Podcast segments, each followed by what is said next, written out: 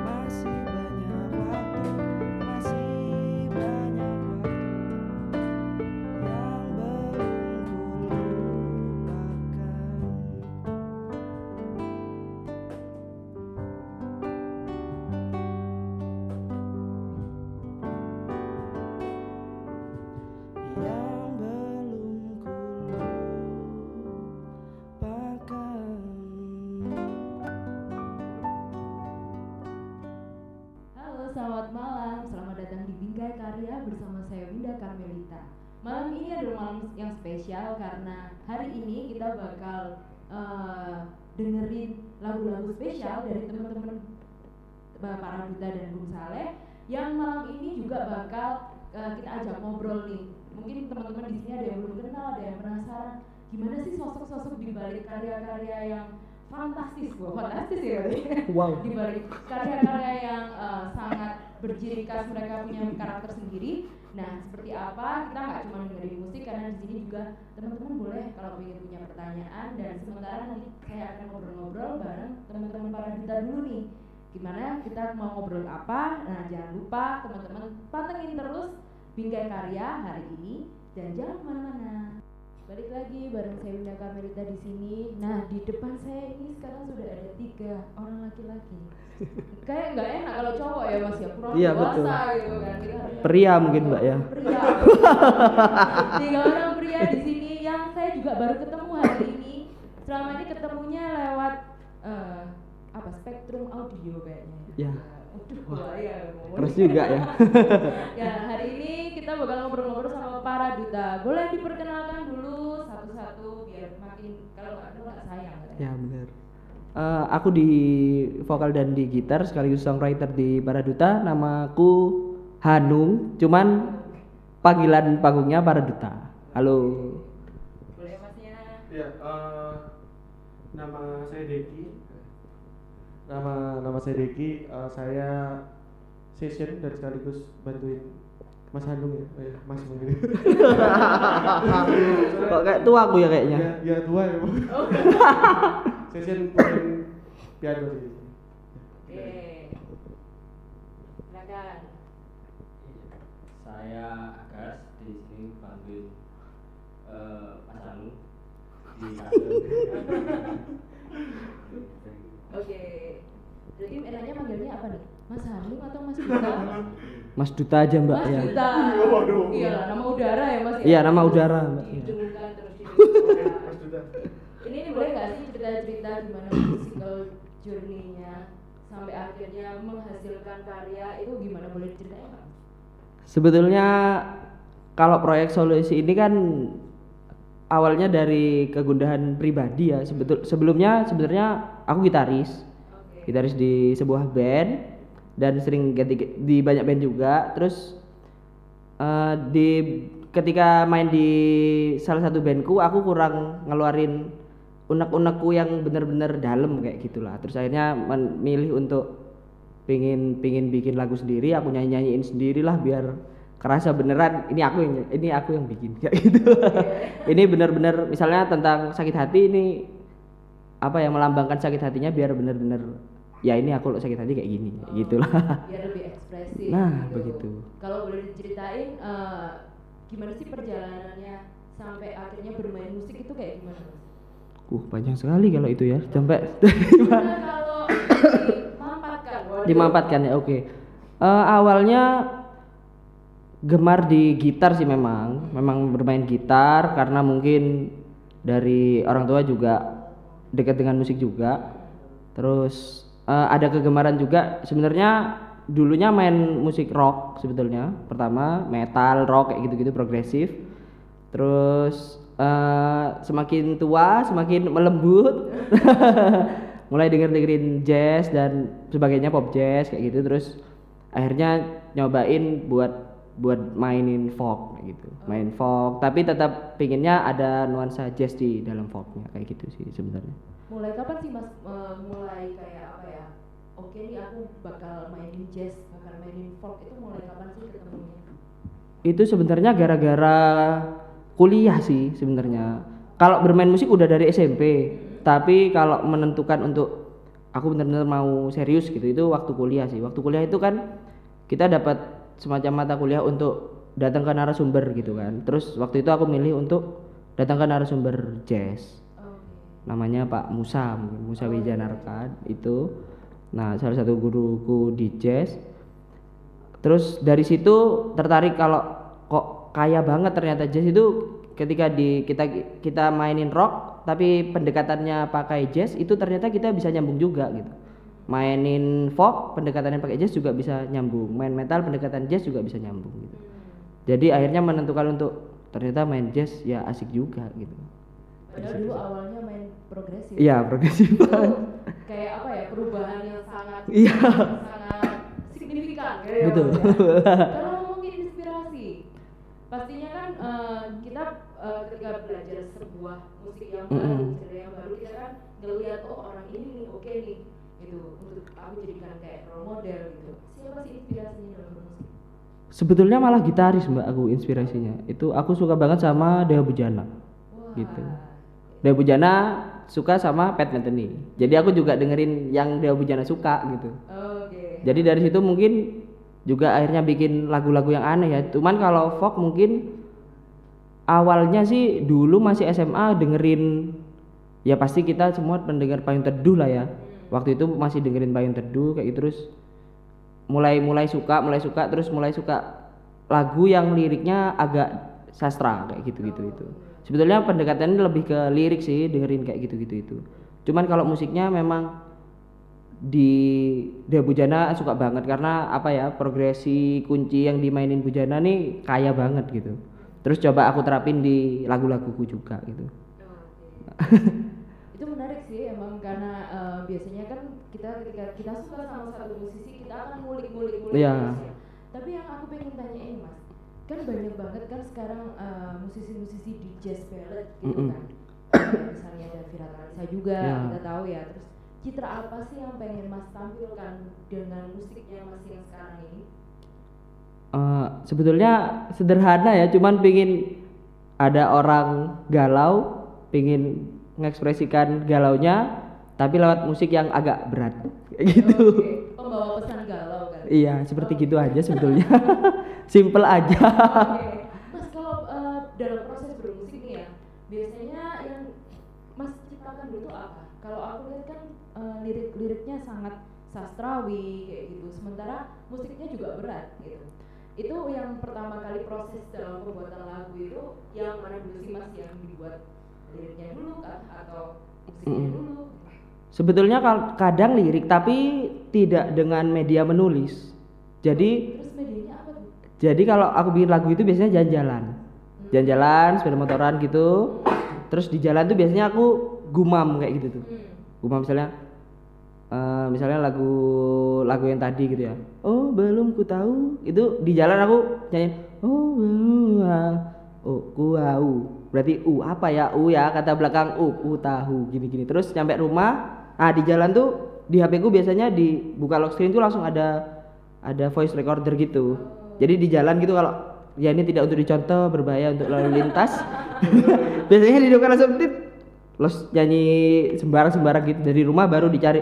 Oh aku main di IG ternyata. Oh aku progresinya bisa ke sini bisa ke sini kayak gitu. Oke, itu menarik sih karena mungkin banyak orang yang juga pasti kan dia entah dalam ketika mandi atau ketika jalan-jalan terus menggumamkan suatu nada tapi nggak Iya. bisa mewujudkan. Nah, mungkin Mas eh, bisa berbagi cerita nggak sih prosesnya dari menggumam itu sampai jadi lagu? Oke.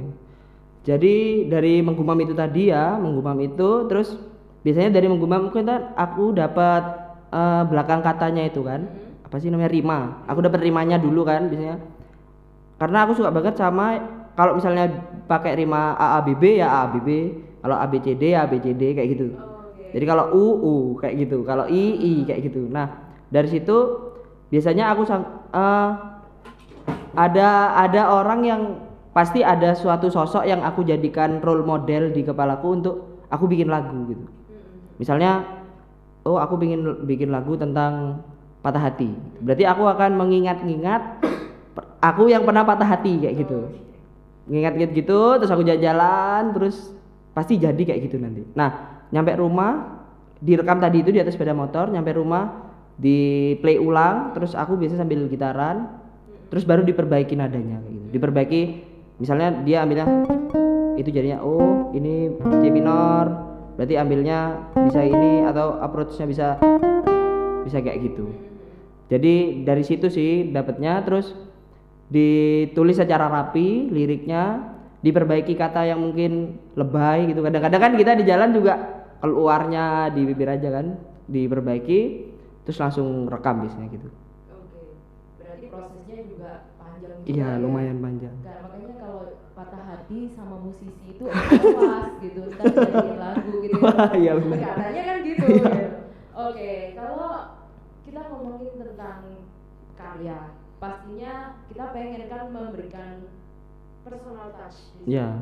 Apa sih yang membedakan karyanya Mas dengan karyanya orang-orang lain yang juga bergerak di genre yang sama. sama mungkin dari nada-nada yang dimainin juga ya dimainin juga aku kayak pasti punya gaya apa ya biasanya aku pakai sekuen sih kalau mungkin ini secara musikal aja ya misalnya aku misalnya bikin lagu gitu aku biasanya pakai sekuen misalnya misalnya liriknya kan.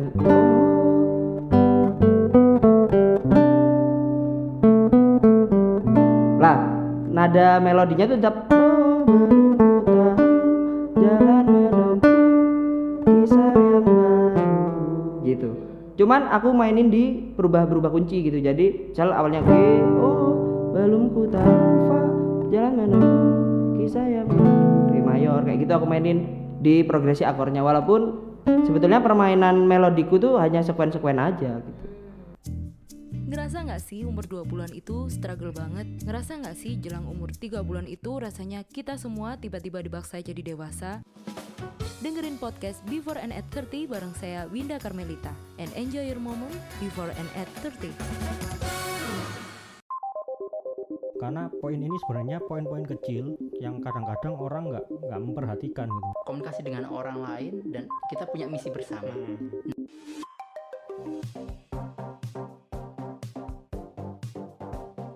Berbagai hal mengenai bisnis hanya di Unpacking Podcast. Ini kita ngebahas apa sih? abis ini kayaknya aku bikin podcast ya curhat tuh. Eh, Saul. Gak jadi, gak jadi. Tekanan berat apa tuh? Tekanan berat, tekanan berat. Only on Bingkai Suara.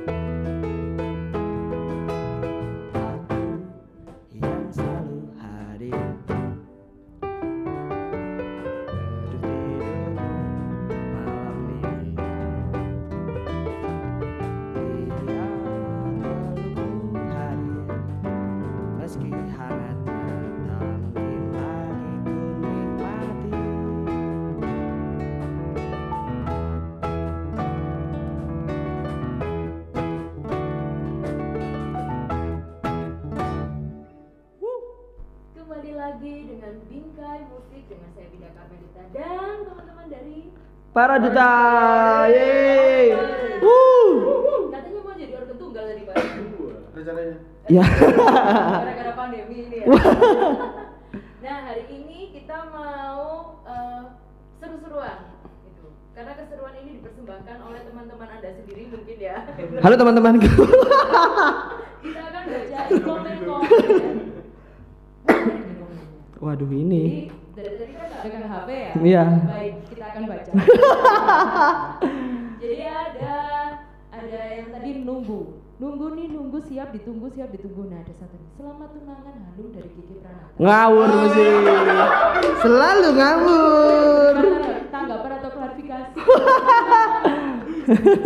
Terus ada mau ke Indomaret ada yang mau nitip katanya Mas Aska. Oh iya. Aqua sama rokok EC ya mas Terus ada lagi yang nah ini nih dari ini Erin Mira mungkin ya namanya. Waduh. Mas Nung tips buat pemula yang pengen mendalami home recording dengan alat seadanya dong.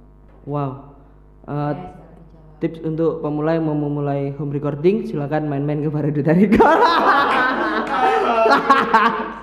Gimana gimana? Ada tips nggak buat Eh. teman-teman yang sekarang mungkin kan nggak bisa keluar rumah ya karena pandemi. Tapi pengen-pengen belajar lah aku. Hmm, mungkin yang harus dipelajari awal adalah merapikan take dulu aja sih. Kalau harus berbicara ke mixing mastering mungkin jauh ya, agak agak lama gitu kan prosesnya. Mungkin di dalam take-nya dulu aja. Untuk Aaron Mira, saya ka- tahu kamu kok. Enggak enggak guyon Ren.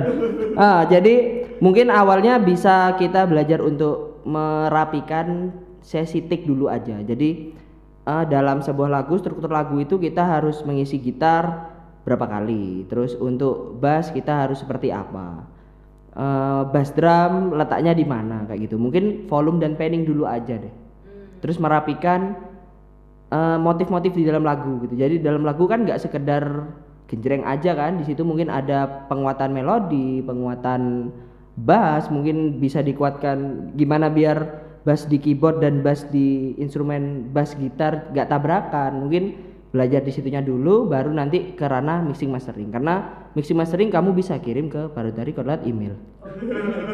Promosi dilakukan. Loh, ini penting loh Mas karena Iya, betul. eh, kan saya sendiri juga sering nih coba-coba take gitu, tapi paling takut sama metronom. oh Nah, Ah, itu kan harus tuh, banyak, ya. banyak permasalahan kan karena apalagi buat yang sangat pemula Mm-mm. gitu kan. Eh, metronomnya bunyi tek tek tek langsung keringet dingin kayak gitu. Iya. Ada tips nggak Mas kira-kira buat Jadi kalau aku sih belajar metronom itu malah yang susah bukan metronom cepet tapi yang paling lambat.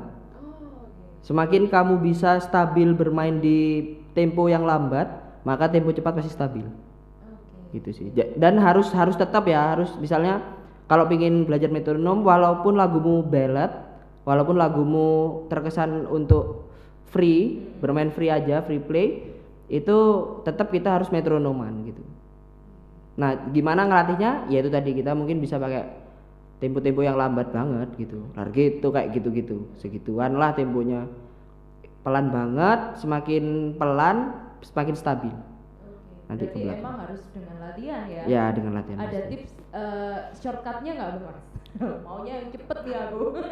Eh, mungkin dengerin lagu, dengerin lagu terus kita mengira-ngira ini semana. Bukan mengira-ngira ini 97 bit per menit, bukan, bukan gitu ya. Jadi kita kita bisa menebak aja. Misalnya kita dengerin apa ya, dengerin lagu terus misalnya Serenata gitu kan.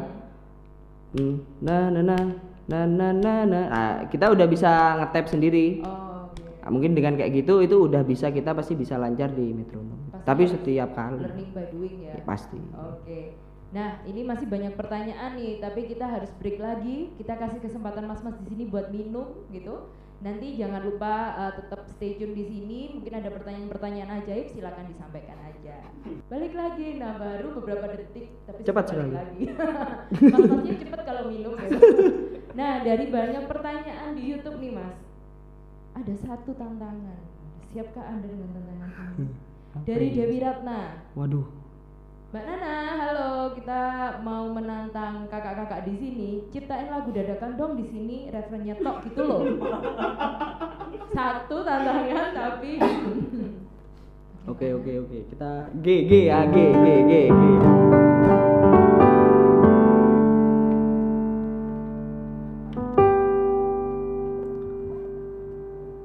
Dek cedek dek dek cedek gitu aja ya.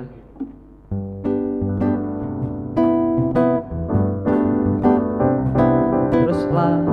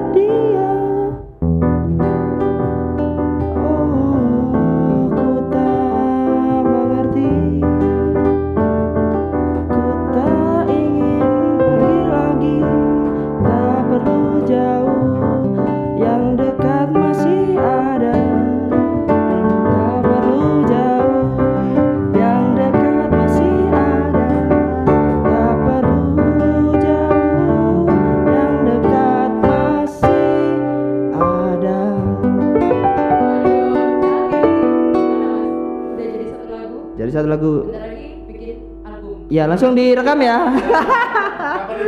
tak perlu jauh judulnya ya. Ini tantangannya Mbak Dewi Ratna ini sederhana ya, tapi Membuat keringatan sedikit. Seperti habis gym ya mbak.